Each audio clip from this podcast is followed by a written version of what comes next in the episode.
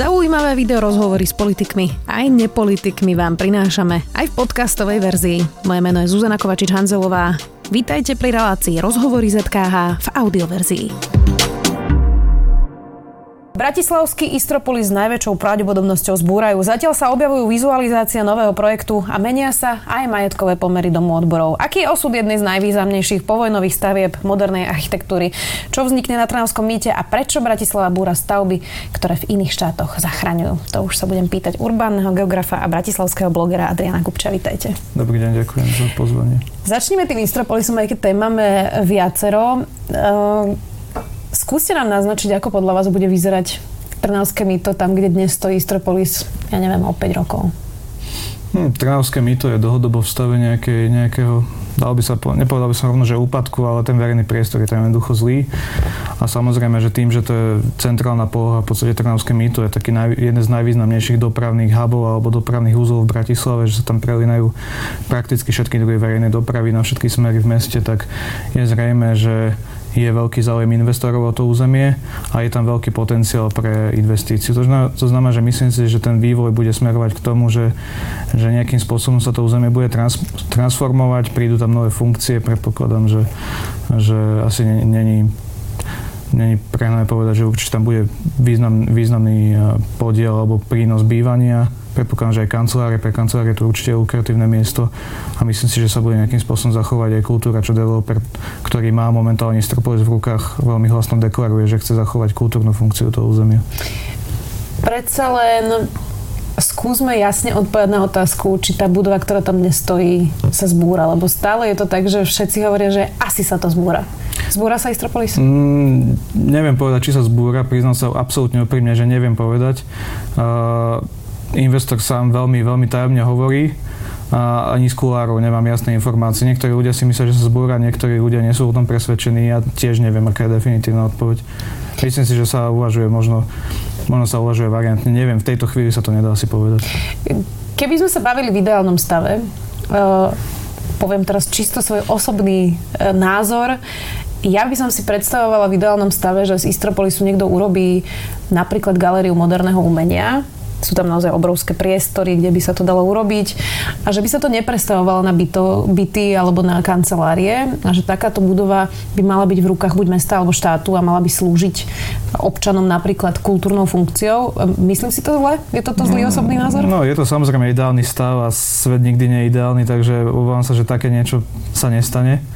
Uh, má to v rukách súkromný developer, ten si asi vie prerátať alebo musí si prerátať, že či, či, čo mu dá najväčší zmysel ekonomický.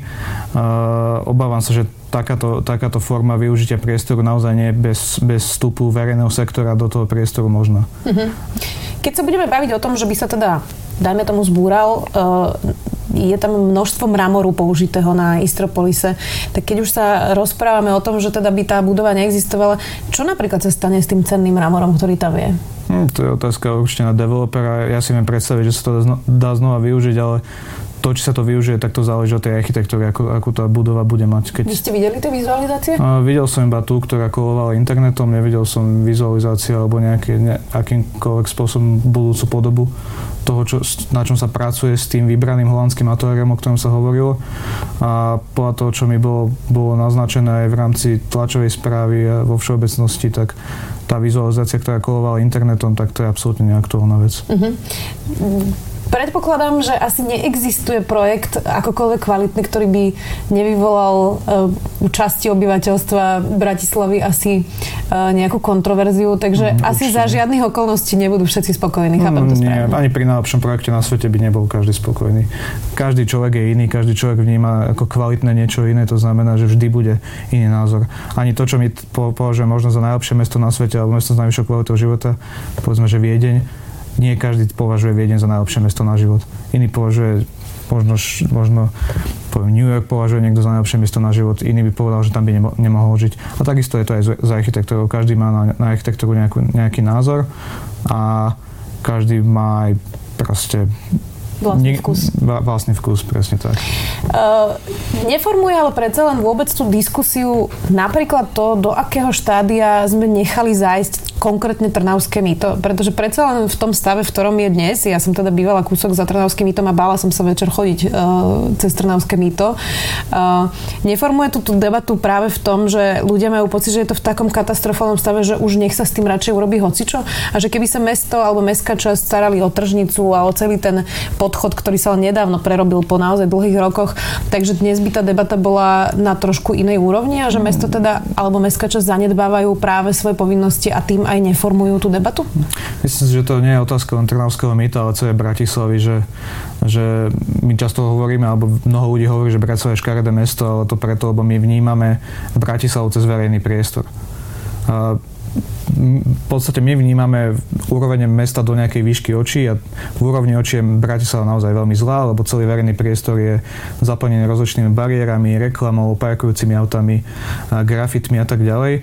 A cez toto my vnímame celé mesto. Pričom to mesto v skutočnosti vôbec nie až také škaredé, keď, keď zrazu zmeníme trošku podmienky toho verejného priestoru. To znamená, že som presvedčený, že keď bol verejný priestor Trnavského mýta, ale aj veľkého počtu ulic a námestí a parkov v Bratislave na oveľa vyššej úrovni, tak zrazu aj ten pocit z celého mesta by bol iný a aj pocit z architektúry v Bratislave by bol iný.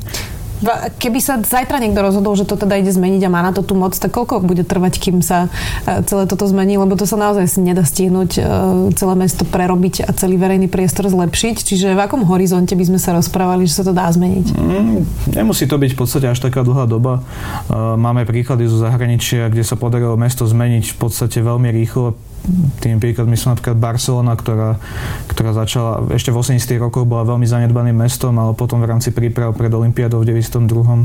sa mesto zmenilo veľmi rýchlo a za a veľmi radikálnym spôsobom. A potom veľmi blízky príklad nám si myslím je Lublana, ktorá tiež bola v podobnom stave ako Bratislava ešte pred pár rokmi a stačilo naozaj možno jedno voľbné obdobie, aby sa trošku zmenilo to nastavenie mesta, že, že ideme podporovať chodcov, ideme podporovať cyklistov, ideme zveľaďovať zelené plochy, obnovať stromorady a tak ďalej a to mesto sa totálne zmenilo. To znamená, že myslím si, že v Bratislave treba najmä zmeniť, zmeniť nejaké to mentálne nadstavenie a potom, potom to už príde. Pozrela som si na vašom blogu posledný článok, e, ktorý má titulok Vlajkový stožiar pred budovou parlamentu je hanebným omylom. Prečo? Myslím si, že ten stožiar, už, už, už samozrejme je to plocha pred parlamentom, to znamená, že samozrejme, že na, do, na takú plochu patrí nejaký symbol štátu alebo, alebo niečo Je také. Je tam 6 vlajok, ktoré tam stojí. Áno, sú tam vlajky už teraz, ale povedzme, že, že chceme to nejakým spôsobom ešte zvýrazniť, v poriadku. V takom prípade musí ale celý verejný priestor byť nastavený tak, aby tam ten vlajkový stožer jednoducho patril. Aby mal správne proporcie, bol na správnom mieste, aby mal správny dizajn, aby bol technicky dobre zvládnutý a tak ďalej, čo sa v tomto prípade absolútne nestalo. To, čo vidíme, vidíme pred Národnou radou, to je jednoducho z, hla, z niekoho hlavy vymyslené vymyslený symbol, ktorý tam absolútne v takejto podobe nepatrí. V akej podobe by to tam približne malo byť? Skúste mi viac povedať, ako keď, keď niekto vidí ten stožiar a povie si, že však je to obyčajný stožiar. Mm-hmm. Ako by mal vyzerať lepší stožiar? No, často sa bavíme o tej, Buda, o tej Budapešti a tam je tá diskusia, že sme vyššie ako v Budapešti, ale tam pri tej Budapešti tam by som to nevnímal cez tú diskusiu, že ako to má výšku, ale ako je ten, ako je ten stožiar v Budapešti pred maďarským parlamentom osadený.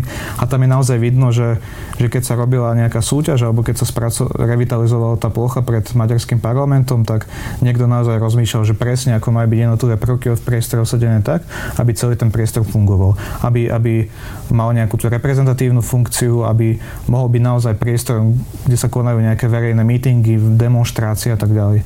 Lebo presne tak, takáto je funkcia verejného priestoru pred parlamentom, aby tam dochádzalo k tejto nejakej demokratickej výmene názorov. Uh-huh. Keď už sa bavíme o štátnych budovách, alebo teda štátnych zásahoch, veľa sa teraz diskutuje o nemocnici na Rásochoch a teda to, čo architekti hovoria je, že štát chce stavať obrovskú investíciu, obrovskú nemocnicu a robí to bez architektonickej súťaže. Tomu rozumiete, prečo to tak je? Mm, netrúfam si povedať, bola by to špekulácia, že prečo to tak je. Čiže nebudem hovoriť, že pre, prečo to nerobia bez súťaže, alebo pokiaľ momentálne vieme, robí sa to bez súťaže, ale je určite jasné, že by sa súťaž mala robiť. A vlastne aj na Slovensku sme svedkom, že, že bola architektonická súťaž na nemocnicu, konkrétne v Martine, tá súťaž bola vynikajúco nastavená, priniesla vynikajúce výsledky, mala by sa začať budovať v najbližších rokoch a bude na špičkovej úrovni. Pre mňa osobne je nepochopiteľné, ako sa môže takáto veľká vec, ako je nemocnica, ktorá má byť spádová v podstate pre celú krajinu, robiť bez súťaže, lebo to nie je len otázka dizajnu, ale predovšetkým prevádzky nemocnice. Nemocnica je úžasne náročná, náročná typológia, na ktorú sú v zahraničí špecializované ateliéry, ktoré sa venujú vyslovene len nemocniciam. To znamená, že, že nemôže to dopadnúť tak, že to skončí u nejakého spriazneného architekta alebo spriazneného kamaráta proste. To riskujeme v tomto prípade nielen nejakú blamáž alebo že to bude škaredé, to vôbec nie, o, to, o, o to, ako to vyzerá, v podstate ani nejde. Ide o to, ako to vôbec bude fungovať. Mm. V, te, v tomto prípade sú naozaj v, v stávke životy. Mm-hmm.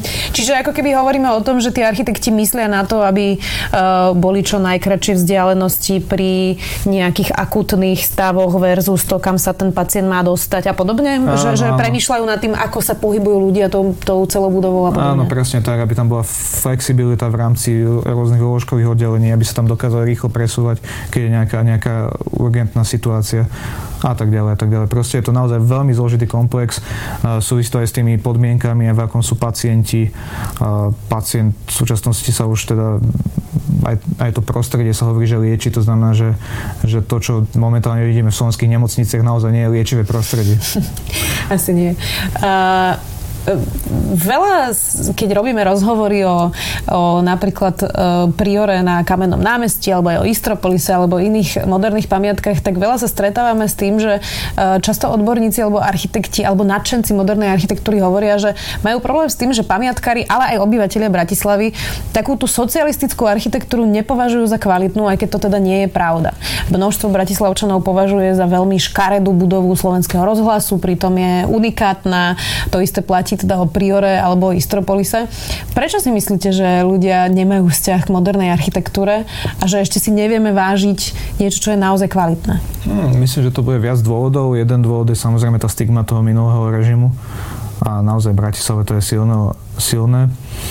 A vidíme to ako symbol nejakého veľmi arogantného vstupu do mesta a, ale to nesúvisí ani tak s tou, s tou politikou, to do veľkej miery súvisí aj s tým nejakým prevažujúcou tou urbanistickou alebo architektonickou paradigmou, ktorá vtedy vládla.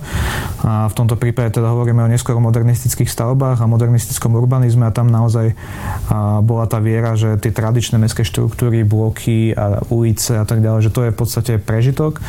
A najvýznamnejší taký urbanista, urbanista ktorý formoval myšlienky, myšlienky v urbanizme v 20. storočí, Corbusier hovorí otvorene, že ulica je nepriateľ mesta.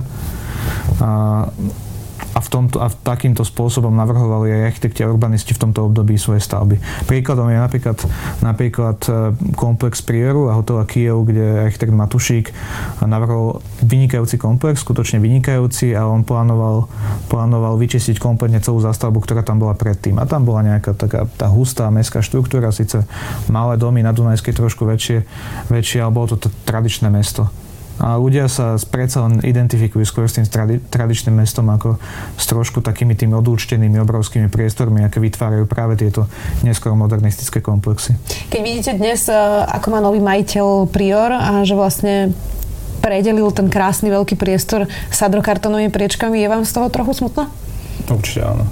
Ten, tá budova je jednoducho úžasná a možno, možno, možno si myslím, že v tejto dobe je už ideálne, aby sa, sme sa zamýšľali nad inou funkciou, ako sú obchody. Lebo potom, ako v Bratislave vyrastlo toľko obchodných centier, tak v podstate táto funkcia priamo na tomto mieste v jadre starého mesta už nemá zmysel a myslím si, že táto budova by bola ideálna na nejakú naozaj že masívnu zmenu alebo transformáciu práve na nejaký kultúrny priestor, ale samozrejme, že keď to má súkromný majiteľ, tak ten tam nebude robiť kultúrny priestor, ten tam bude hľadať cestu, ako čo najviac z tej budovy finančne vyťažiť, čo je absolútne ale prirodzené. Za to by som ho nejako, nejako nesúdil, ale keď máme takéto budovy v meste, ktoré majú potenciálne vysokú kultúrnu a architektonickú hodnotu, chceme ich zachovať, a chceme, zároveň nechceme, aby boli nejakým spôsobom komercionalizované alebo narušené, tak naozaj ten verejný sektor musí do toho vstúpiť nejakým spôsobom. Vzniká teraz v meste uh, Mestský inštitút Bratislavy, ktorý má ako keby určovať aj také banálne veci, ako sú lavičky v meste, aby boli teda jednotné, alebo smetiaky, chodníky a podobne. Čo bude najväčšia výzva podľa vás pre Nový Mestský inštitút v Bratislave? Čo by mal najrýchlejšie urobiť a čo môže byť najväčší problém, ktorý by mal riešiť? Mm, Bratislava je v podstate úplnú novinku. To znamená, že najväčšou výzvou podľa môjho názoru v tejto chvíli pre Metropolitný inštitút je vôbec, vôbec dokázať, že má zmysel. To bude veľmi náročná úloha, lebo, lebo v podstate posledných asi 30 rokov, odkedy aj zanikol ten pôvodný útvar hlavného architekta, tak sme svedkami toho, že ten rozvoj mesta bol v podstate bol regulovaný, ale absolútne nedostatočne alebo nesprávnym spôsobom. To znamená, že že tá skúsenosť je do, do veľkej miery zlá, respektíve máme pocit, že, že je veľmi zlá. To znamená, že tá diskusia, diskusia naozaj unikla od tej naozaj nejakej konštruktívnej debaty o, rozvoji mesta, je to také veľmi emočné. Metropolitný inštitút má byť niečo, čo má práve vniesť kvalitu do, do debaty o rozvoji mesta a aj tú kvalitu nejakým spôsobom presadzovať. To znamená, že, že potrebuje mať nejakým spôsobom legitimitu na to, aby mohol byť silným nástrojom v rukách mesta o tom, ako k mesta pristupovať. Ak, ak nebude schopný nejakým spôsobom sa presadiť, čo súvisí samozrejme aj s politikou, politikov, že nebude schopný presvedčiť politikov, ale aj verejnosť, ktorá týchto politikov volí, a, tak, tak je možné, že zlyhá v tejto svojej úlohe. Nemáte ale pocit, že momentálne v Bratislave e, klíma obyvateľov taká, že všetko praje práve takémuto inštitútu? Mm, myslím si, že je už dosť veľká skupina ľudí, ktorá si uvedomuje, že, že je nutný trošku iný prístup k rozvoju mesta, ako sme videli doteraz, že veľa ľudí cestuje, vidí, vidí ako sa rozvíjajú iné mesta a vidí, že, že v týchto mestách je silný, silný tlak na kvalitu. To znamená, že aj, aj nám to muselo skôr či neskôr prísť. To znamená, že myslím si, že áno, je už, je už veľká skupina ľudí, ktorí, ktorá hľadá nejaký iný spôsob rozvoja mesta, ako to bolo doteraz. Keď už sme pri tých chodníkoch, e, tak je to téma, ktorá opäť mňa teda osobne veľmi a to je zámková dlažba. E, práve inštitút by mal určiť teda typy dlažieb, ktoré sú vhodné do mesta a teda nejde len o peniaze. E, často tie vkusné dlažby nie sú výrazne drahšie ako napríklad tá zámková, alebo to chápem zle? Hm, vôbec to nechápete zle. V podstate mesto je o detailoch, to znamená, ten detail je aj v, práve v zámkovej, v zámkovej dlažbe, v dlažbe vo všeobecnosti. A, tá dlažba nemusí byť drahá, môže byť drahá, ale drahá, drahá môže byť zase taká kvalitná, že nebude potrebovať nejaké opravy v horizonte niekoľkých desaťročí. To znamená, že vo výsledku bude lacnejšia ako tá nekvalitná dlažba, ktorá sa zničí po pár rokoch používania. Čo sme práve svedkami pri tých lacných betónových dlažbách, o ktorých hovoríte napríklad pri tej zámkovej dlažbe, pri nejakých lacných asfaltoch a tak ďalej. Čo je úlohou inštitútu je práve nájsť ten ideálny, ideálny alebo manuál tvorby verejných priestranstiev, ktorý inštitút má pripraviť alebo už pripravuje, je nájsť práve tie vhodné typy, ktoré sú ideálne do Bratislavy a do rozličných typov verejných priestranstiev. Lebo iná, samozrejme iná dlažba je vhodná na ulicu, iná na námestie, iná tam, kde chodia auta, iná tam, kde chodia iba, iba chodci a tak ďalej. Je ešte jedna veľká téma, ktorá teraz um, narastá na dôležitosti a to, to je zmena klímy a ako sa teda mesta na ňu pripravujú. Uh, Odhad uh, niektorých odborníkov je, že mesto tak zanedbalo zeleň v Bratislave, že budeme musieť, a teraz nechcem klamať, myslím si, že až polovicu stromov vlastne vyrúbať, pretože sú choré. Ja som počul aj číslo 80%. Neviem, aké je to presné číslo, ale áno, stav zelenie v Bratislave je katastrofálny. Čiže nás čaká výrub stromov postupne, ktoré sú choré a predpokladám, že mesto zasadí nové, ale kým vyrastú, zase to trvá naozaj desiatky rokov. Uh, ako z tohto von? Je to niečo, čo sa naozaj zanedbávalo desiatky rokov? Určite áno. Pravda je taká, že stromoradia sa vo veľkom sadili napríklad pred 70 rokmi a potom pred 40 a samozrejme tie stromy majú nejakú svoju životnosť a príde doba, keď proste skončí ten životný cyklus, to znamená, že ich treba nahradiť. O to viac je to zhoršené tým, že mestské prostredie je jednoducho neideálne pre stromy a je to spôsobené aj, aj tým, že sme sa o tie stromy nestarali a je to do veľkej miery spôsobené aj tým, že sa zmení, mení samozrejme klíma. To znamená, že je nutná úplne generálna revízia zelene v Bratislave a je potrebné vytvárať cieľene podmienky preto, aby sa tá zeleň mohla rozvíjať, respektíve aby mala vhodné životné podmienky. K čomu napríklad došlo v Bratislave, alebo dochádza stále, že, že postupne sa zavádzajú stále nové a nové siete, ktoré pred 40 rokmi neboli, internet, káble, optické káble a tak ďalej. To je vedené samozrejme všetko v zemi a narušuje to korene stromov. To znamená, že my musíme zmeniť, zmeniť v podstate nielen, nielen v rámci nejakého manuálu tvorby verejných priestranstiev, ale myslím si, že aj priamo v rámci nejakej legislatívy a stavebných zákonov a tak ďalej a vytvárať priestor pre rozvoj zelene. Napríklad tým, aby, aby boli potrubia a všetky siete vedené v nejakých jasných koridoroch, aby bol vytváraný, dostat, bol vytváraný dostatok priestoru pre korene stromov, aby bolo automaticky rátané pri každej novej ulici, že tam musí byť stromoradie a podobne. Uh-huh. Jedna téma, ktorá s týmto súvisí, je to, že kam odteká dažďová voda a či sa teda vsakuje do pôdy a ochladzuje tak tú pôdu. Hm, zoberme si teda napríklad hlavné námestie. To bolo kedysi zelené. Bol tam park, dnes je to úplne vybetonované a, a, a v podstate tie stromy sú tam len tak v kochlikoch. Vnímate, že by sme sa aj e, v rámci tej zmeny klímy mali vrátiť napríklad na hlavnom námestí k tomu, ako pôvodne vyzeralo? Mm, hlavné námestie nepovažujem celkom za ideálny príklad. Hlavné námestie historicky v každom európskom meste je vydláždená plocha, ktorá slúži ako priestor pre stretávanie sa obyvateľov. Historicky to boli trhy a popravy. Dnes sú to skôr kultúrne udalosti. A myslím si, že je správne, že hlavné námestie je vydláždené, hoci už si nemyslím, že tá, tá dlažba, ktorá je na hlavnom námestí, je tá vhodná. To určite nie. Myslím si, že by, to, by si to vyžadovalo zmenu, ale nie v takú zmenu, že by z toho bol znova park.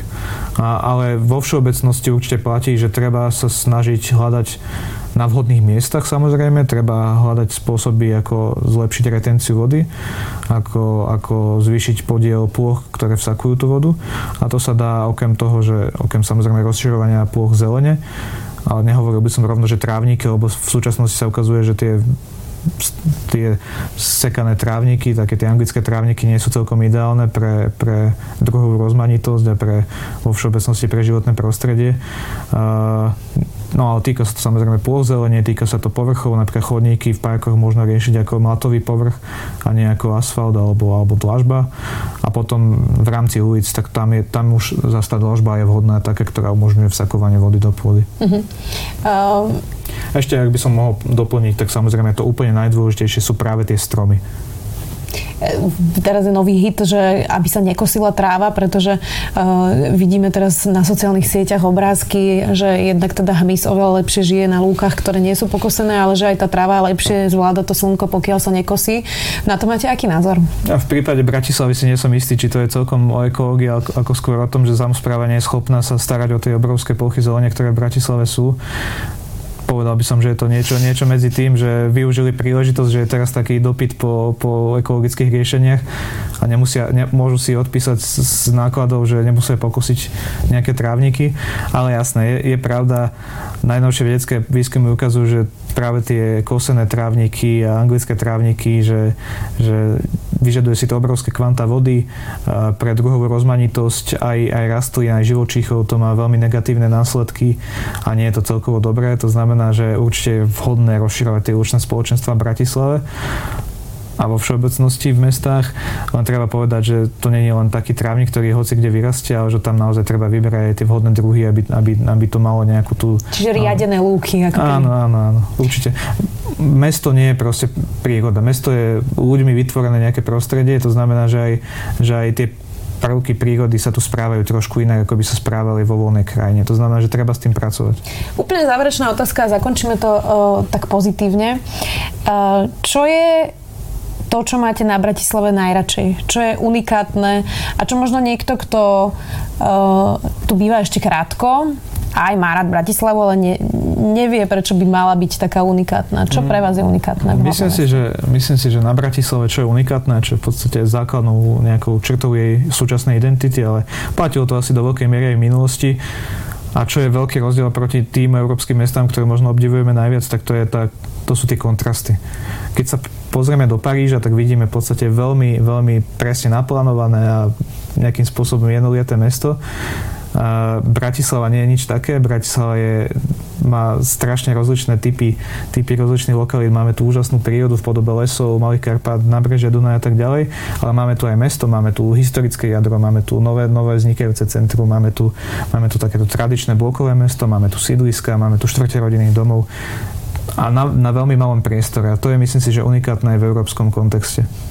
Tak to zakončíme takto pozitívne. Ďakujem veľmi pekne, že ste prišli do štúdia Sme video. Dnes tu bol urbánny geograf a bratislavský bloger Adrian Gubčov. Ďakujem. Ďakujem veľmi pekne.